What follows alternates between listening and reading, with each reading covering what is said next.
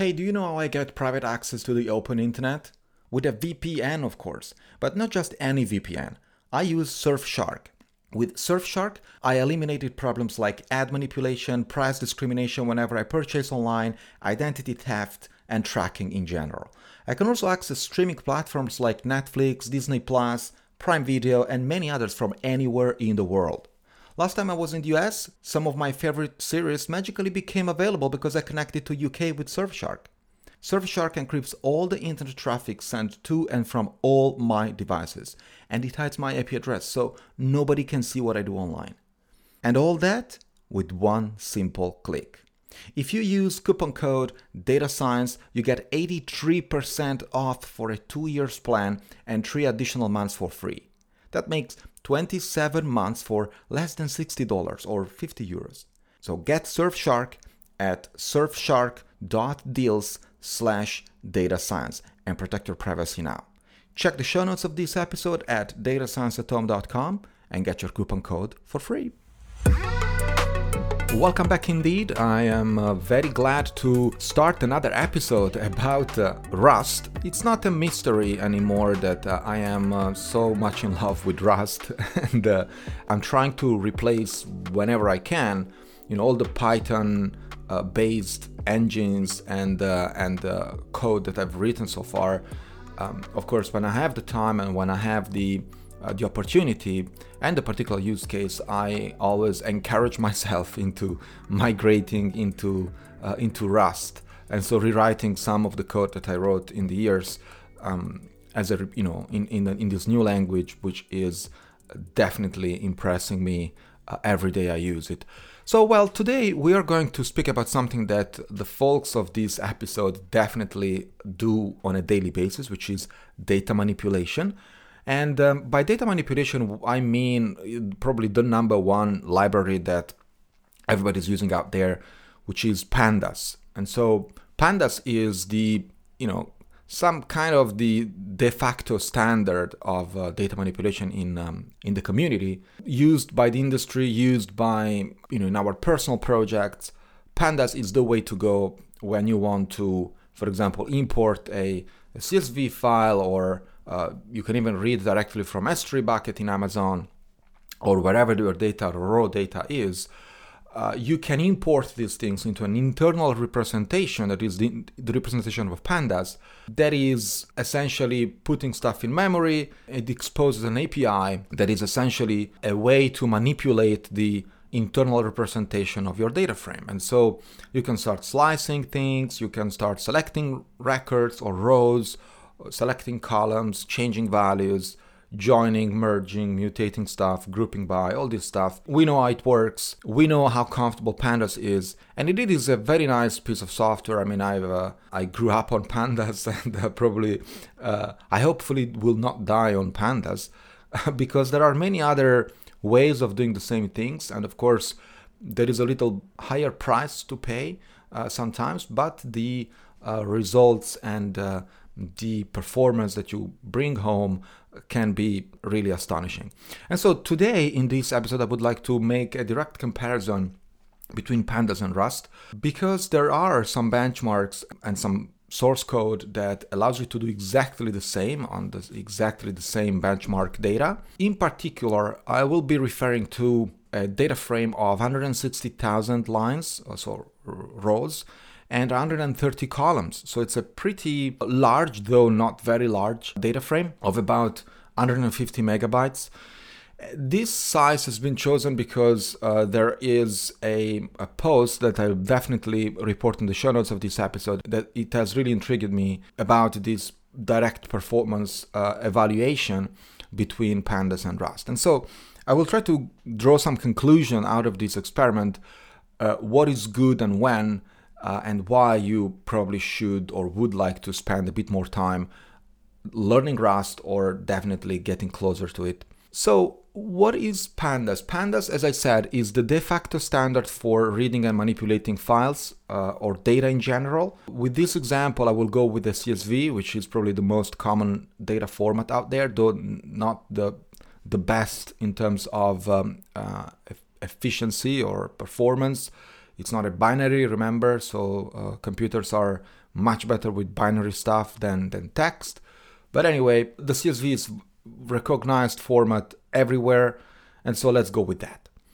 Well, the first thing that you would like to do when, you know, before manipulating data, of course, is loading data. This is something that we are all familiar with. Uh, the read CSV is one command from pandas, no big deal there. One line of code, provide the path where the CSV file is, and you're good to go.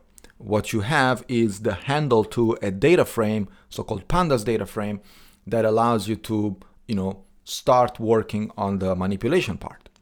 When it comes to Rust, of course, there is much more code to write. Though there are crates that already provide you, and you know, it's an easy job. There is the CSV crate, uh, which is very well written, though it's a bit more complex than uh, than the simple read CSV from Pandas, due to the fact that you are going low level here. So with Rust, uh, if you haven't listened to the previous episodes on this show, Rust is a low level language. All right, it's not garbage collected. You have to take care of everything. Um, if you want speed, uh, if you want to drive a Ferrari, you know, you have to know how the engine works. And especially if you want to push that Ferrari to its limit, you have to know how the internals of that car work because you have to inform your engineers that, that something is not going well or you can exploit some of the hardware capabilities of your Ferrari so that you can uh, improve uh, and increase the speed, right? So that's exactly the same concept with Rust. You are low level, you are right in front of your machine, like the hardware stuff, and so you can optimize your code as fast as your hardware allows. Rust and manipulating data can be kind of an overshoot. It was a few years ago, now that these crates are out and they are becoming more and more mature, is becoming, I'm not saying a piece of cake, but you know, a less bitter pill to swallow. So there is this crate CSV uh, CSV reader. In the show notes of this episode, I will report all the links of the crates that I'm going to uh, speak about. So you load your data. What you get is a file descriptor and then the file descriptor is passed to this crate and the crate returns a, a handle to um, you know a, a, bunch of memory it's not really a data frame yet it's just a chunk in memory where your data is right so that's what rust leaves you now what happens next is that you have to do something that essentially all computers do python too they just don't tell you uh, you know they hide all that stuff behind one command but don't think that you know in Rust we are we are supposed to do more things than than Python. It's exactly the same, in fact. What I'm talking about is the serializer deserializer that takes that chunk of memory uh, slash raw data and starts formatting these things into uh, you know these bytes into something more structured. For example, the 130 columns that we mentioned, and uh, you know each column has its own data type. There are strings. There might be integers, floats, and so on and so forth, right? So that's exactly what the serializer, in fact, the deserializer does. Now, in Rust, there is a crate that I've been um, discussing about in another episode about the data model in Rust that heavily uses uh, um, which stands for serializer deserializer. And that's probably one of the most used crates in, uh, in the Rust community uh, or in the Rust ecosystem, in fact, because you serialize and deserialize stuff almost all the time when it comes to algorithms. So what Serde does is uh, essentially unpacking or structuring all these, you know, spaghetti bytes in memory into something more structured. And so what you have to do is definitely defining how would you like your bytes to look like, right? And so for example, I would like to uh, look at my data frame in a much more ordered way, which is in this case 130 columns. Every column has its own type. Um, and so I would like my data to be structured like that. Now, what you usually do with Serde is defining this schema, right, as a struct, which can be done manually if, for example, the number of columns is, you know, approachable. If you have a dozen columns, still okay. If you have 100 columns, you know, defining the fields of this structure uh, you know manually, it's gonna take it's gonna be time consuming, error prone operation. You don't want to do that. And so that's why there is another way to generate these things automatically.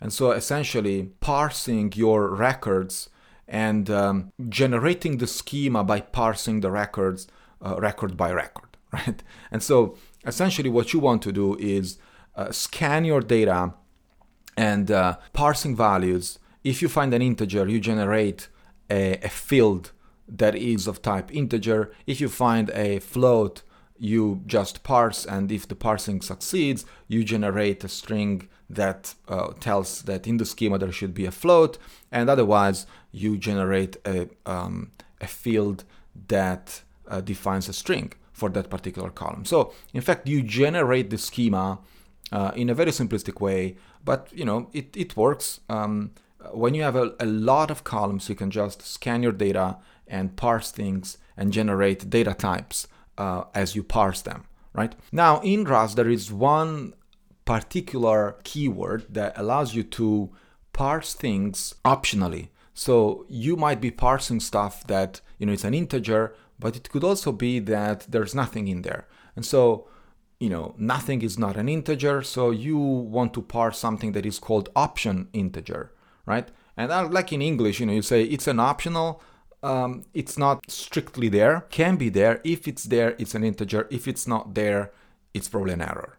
And that's exactly what you do in a, in a scan. So complexity there, linear with the number of rows O of n, where n is the number of rows. Still, everything is under control. Now, let's move to uh, the next step. When you have your schema, you have deserialized your uh, spaghetti bytes in memory, and uh, you have everything. I, I should not call this spaghetti. I should just call it bytes, you know. uh, some computer scientists out there might be offended if I keep saying uh, spaghetti bytes, but you get my point. Uh, something that is not structured and becomes structured because you enforce a schema uh, on top of that right? Okay, so the first operation I'm going to discuss is the filtering. So the filtering is what in um, in pandas we call it slicing, right? So you want to select, for example, a particular column of your data frame, and of that column you would like to select, for example, only certain values, right? And so you can slice your data frame and uh, select only the rows where a certain column has a value or selecting only certain columns and so on and so forth. So it's like it's a simple slicing. Now to do this in Rust, of course it is possible after you have deserialized your data. And uh, what you do is something very, very similar to what you do with Python, just that, you know, it's a change of syntax, of course, a bit more uh, lines that you have to write. Nothing amazing here and uh, nothing amazingly different. But when it comes to performance, um, 160,000 records and 131 columns uh, are processed with pandas. Again, same slicing and same values. Pandas takes 3 seconds. Rust takes 1.6 seconds, so 50% speed up. Uh, so that's impressive already. You know, we just changed language and you are going low level, we are getting rid of the Python virtual machine, we're going straight to the memory and uh, deserializing there and slicing. That's it. Memory usage. Pandas is quite inefficient when it comes to memory usage. It uses up to 2.5 gigabyte. Uh, now the file is much much smaller, but when you put things in memory, things start to blow up because you know the internal representation depends pretty much on how the author of that library decided to represent that data internally. Not only that, much of the data is copied for several reasons that I'm not uh, I'm not expanding on here. But long story short, Pandas requires 2.5 gigabyte of memory, while Rust requires 1.7 gigabyte. So it's another 30% of uh, cutting the costs of memory usage, which is impressive. You know, it's just one line of code in a different language and gives you already this this improvement. Now, where things get relatively nasty is on um, uh, other operations, for example, group by. So, group by is one of those operations that are uh, are very well known in the literature. There has been a lot of uh, algorithms uh, out there that have been designed for facilitating group by on the same machine or having group by on in a decentralized fashion or distributed fashion. And that's where you know the the smartest algorithm starts making a difference. But in this case, we're gonna refer to a standalone machine, probably one core, single threaded application. Uh, so no big deal there. The comparison is really on on bare metal, right? So in uh, in pandas, when you want to group by, well, okay, the syntax of pandas is amazingly short. You take the data frame, you call the group by, you define the column on, on which you want to group by, and then you provide also other columns where uh, you are defining a, an aggregation. So you say, I want to group by column one, and uh, I want to sum column two and uh, make uh, an average on column three and uh, report only the counts of column four, right? So for all the other columns that are under the group by, you want to provide a, an aggregation method right? And you can do this in uh, two lines of code, maybe one if you are lucky, if you don't have a lot of columns to, to aggregate on. In Rust, this becomes a nightmare. So, of course, I cannot do code on a podcast, but believe me, in the show notes of this episode, you will find the code to these uh, things I'm, I'm talking about. And when you compare Pandas group by and Rust group by, you're gonna be shocked because indeed uh, the the syntax of Rust for a group by, um, you know, and the, what you need to do to prepare that group by operation are uh, really time consuming and uh, definitely prone to error. And you probably, if you're not familiar with Rust syntax, you're probably gonna need a, a couple of hours to do this. But once you do these things, you know, there is a these are patterns, right? These are operations that are very much recurrent in, in, in computer science in all the algorithms that you write, be it a, a regular data frame manipulation, be it a, a database engine or whatever, a group by is a function that you would like to add to your arsenal uh, you know code arsenal. And so next time you're gonna need a group by of course you don't have to re-implement it from scratch. You have it there you change some parameters you change column names and stuff like that and you're good to go. So don't get frustrated when you see uh, you know group by takes more than 20 lines of code in rust and just one in pandas because these things can be reused and that's exactly the the purpose but let's speak about performance. Pandas takes uh, almost 3 seconds, 2.8 seconds. Rust takes 2 seconds. So there is a, a bit more than 30% uh, improvement in terms of time. And uh, as per the memory requirement or memory usage, uh, we have exactly the same as before 2.5 gigs for pandas and 1.7 for Rust. This depends pretty much on how pandas and Rust represent data frames, or well, data in this case, in memory. Okay, so that's just a way that the compiler decides how to align bytes in memory and what pandas, or well, the author of pandas library uh, decided to do. With that respect, we have, I would say, overall a 30% improvement both on time and uh, memory requirement, memory usage. I think it's also very, very interesting. 30% uh, folks, is something that is already impressive in terms of performance. If you are dealing with production systems, observing a 5% or 10% improvement is already a big deal, especially when the system has been already kind of optimized. Having an, a speed up of 30% is impressive just by changing uh, language. You're not changing architecture, you're not changing hardware, you're not changing platform. It's just a matter of hiring another developer. That's it. Now, where things become really, really interesting is on uh, in place editing. So, when uh, in pandas want to, uh, when you want to change values in place, so you have your data frame, you perform a certain operation on each element of your data frame, and then you would like to write that result back to the same data frame, right? I, I believe this has happened to you a number of times already. And so you want to uh, essentially use the same data frame as an input and an output at the same time, right?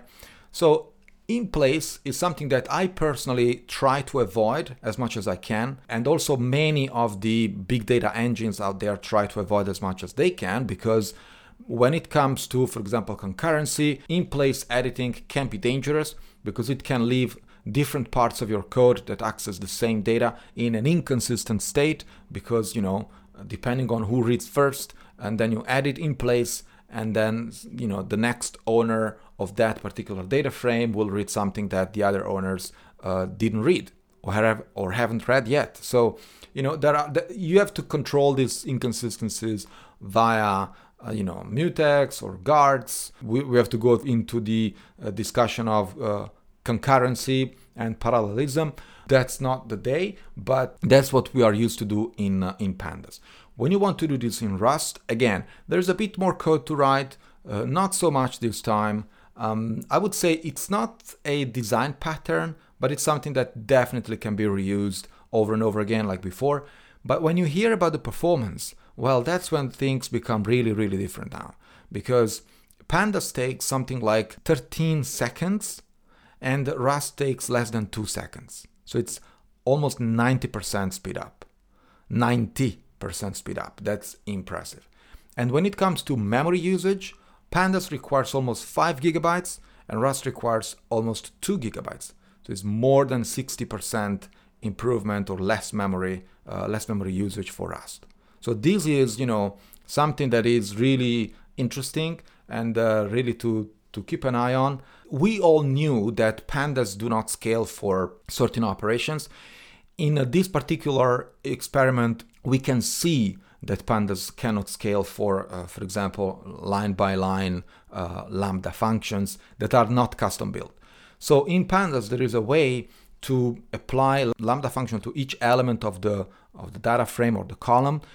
And when these lambda are primitives, usually these things are optimized uh, because they've been implemented in, uh, you know, they have a backend in C, uh, and so it's fine. You know, you use Python just as a wrapper as a language that calls a, a, a backend written probably in C. So on large data, uh, you don't feel the difference because you know except for the initial time spent in using uh, Python and uh, uh using the Python bytecode and then calling the the C implemented backend, that delay uh, will be spread over uh, the fact that the data is pretty large, and so you do that call once and you enjoy the speed of the C engine for the rest of your data. But in this case, we don't have a primitive function, we have a custom function. So the lambda that we are applying to each element is custom, is defined by the user, and which means that it's pure Python.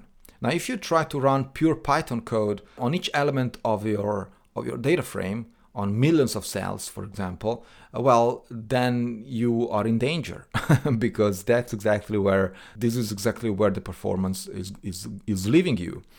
And so that's why uh, the difference here is massive 13 seconds versus less than 2, 5 gigabyte of memory versus less than 2 uh, is something that you really uh, have to keep an eye on because these are the type of numbers that uh, allow you to, well, in fact, force you to think about Rust or a low level implementation, especially when you are dealing with, for example, uh, edge devices, very limited hardware devices, uh, or even mobile phones, or devices that cannot dissipate too much energy or simply do not have so much memory and uh, and you still would like to have those computations uh, performed on the device rather than on a centralized server.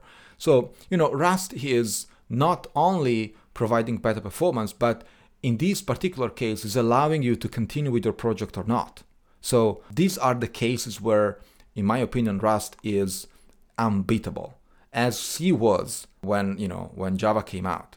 There were problems that Java could not solve uh, in many uh, of these critical situations. The last operation I'm going to discuss today is the merge operation. So merging two data frames. Also, this is something that we have been doing in pandas over and over again. You have two data frames, you define the column on the first data frame, a column on the second data frame, and you ask pandas to merge them on the left column and the right column. So you want to merge the two data frames and have at the end a bigger data frame where the the two you know the two common columns or the columns you are merging on become one and you know that's the stitching part of the two data frames right? How many times i've been doing this? Loads. Now can we do that in rust? Sure we can. Again this is another nightmare because the the amount of code that you have to write to perform this merge can be tough um, to be honest with you, it took me some time to understand what uh, what that code was doing. So yes, it's definitely I have to be honest here. Uh, it's uh, very it's very much time consuming. But again, in a, a fair comparison, we got uh, very similar results to what we had for the uh, in place editing. The usual performance: pandas 23 seconds, Rust uh, a bit less than six seconds, memory uh, 12 gigabytes for pandas versus uh, 2.6 gigabyte for rust. So again 75% and 78% improvement on uh, time and memory usage. So here you have to understand that okay at the beginning if you are new to rust it's going to take you a while to write that code. But as you get more and more familiar with rust you know you're supposed to take much less time developing these you know patterns that are very recurrent in your projects and you can reuse them over and over again. But the time that you spend to uh, write low level code in a I would say much tougher syntax than Python, it's time that you save while your algorithm is running, right? In this particular case, I'm not saying that you're writing code in 13 seconds, but that's what the speed up that you have on a, a simple 150,000 record file. Uh, now, if you're dealing with millions of transactions, think about a bank, this can take hours, right? If you're trying to merge stuff that goes over the gigabyte in, in terms of disk space, uh, well, this can take hours or can just become prohibitive if you, instead of merging on two columns, you start merging on multiple columns, or instead of uh, having an in place uh, replacement with uh, a simple algebraic operation, you have uh, a, a very nasty mathematical formula that takes a while to calculate, right? These are situations in which coding time can definitely be balanced back with uh, execution time. Uh, of course, you have to analyze your particular use case, and that's why, you know, if I want to conclude this episode, uh, I would say go with pandas when it comes to relatively small data sets. So when you are below, for example, 500,000 lines or records, I would go with pandas. I would not even think of uh, uh, of using Rust or leveraging Rust power for for for such things, unless, of course, my project is written in, in Rust. It's natively designed with Rust in mind. Uh, all the other components are Rust. I'm, I'm obliged to. Uh, but that's that's another use case. You know, that's the case in which you don't really have a choice uh, in terms of language that you have to use. But in all other cases, when you are experimenting, there is a limit where you want to, you know, use a rifle or a cannon. it depends on your particular uh, on the size of your data and the particular scenario. I would use Rust when I have really complex operations, when I have a lot of memory constraints, when I have functions that I have designed myself, they are not primitive functions, and especially when I want software that scales, which means that there are multiple owners accessing, for example, data, the same data, and so I might be running into race conditions, I might be running into locking mechanism that slow down my entire pipeline because there are multiple owners or, or multiple consumers of the data that I'm sharing across. So, you know, there are these particular situations where Rust is designed for, and so you, you know, that's a no brainer. But in all other cases, I would say the right answer is always in the middle. I've seen already a number of times converting, you know, loading data frames uh, from pandas, doing the transformations that you need to do, the stuff that pandas is good at. For example, pandas is good at map reduce operations. And then store these intermediate representations after the transformation to disk or as an array or as a, a chunk of raw data. And then you load these things from Rust and you continue your pipeline uh, with Rust. You know, so you take kind of the best of both worlds. And so you uh, you use pandas as long as pandas is performing, and then when it's time to switch, you make that switch. And um, and you know the fact that pandas is very well is is much more mature when it comes to, for example, loading different formats. Rust is not yet there. It will be there, I'm sure, but um, for the time being, of course, in the Rust community, there are many other priorities rather than uh, you know uh, manipulating data the pandas way.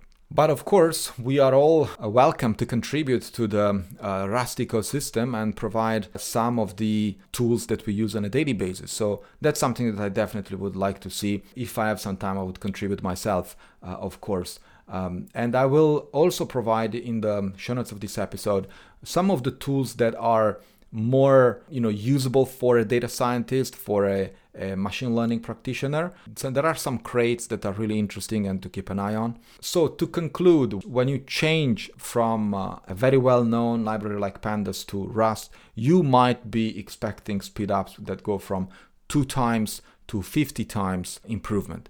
And so that's something that, as I said before, it's something that you have to really consider when it comes to projects that are uh, living on the edge, so called uh, edge devices, for example, or minimal hardware and stuff like that.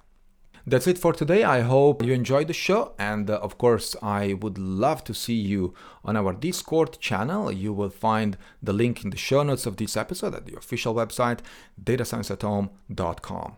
See you there. You've been listening to Data Science at Home podcast. Be sure to subscribe on iTunes, Stitcher, or Podbean to get new fresh episodes. For more, please follow us on Instagram, Twitter, and Facebook, or visit our website at datascienceathome.com.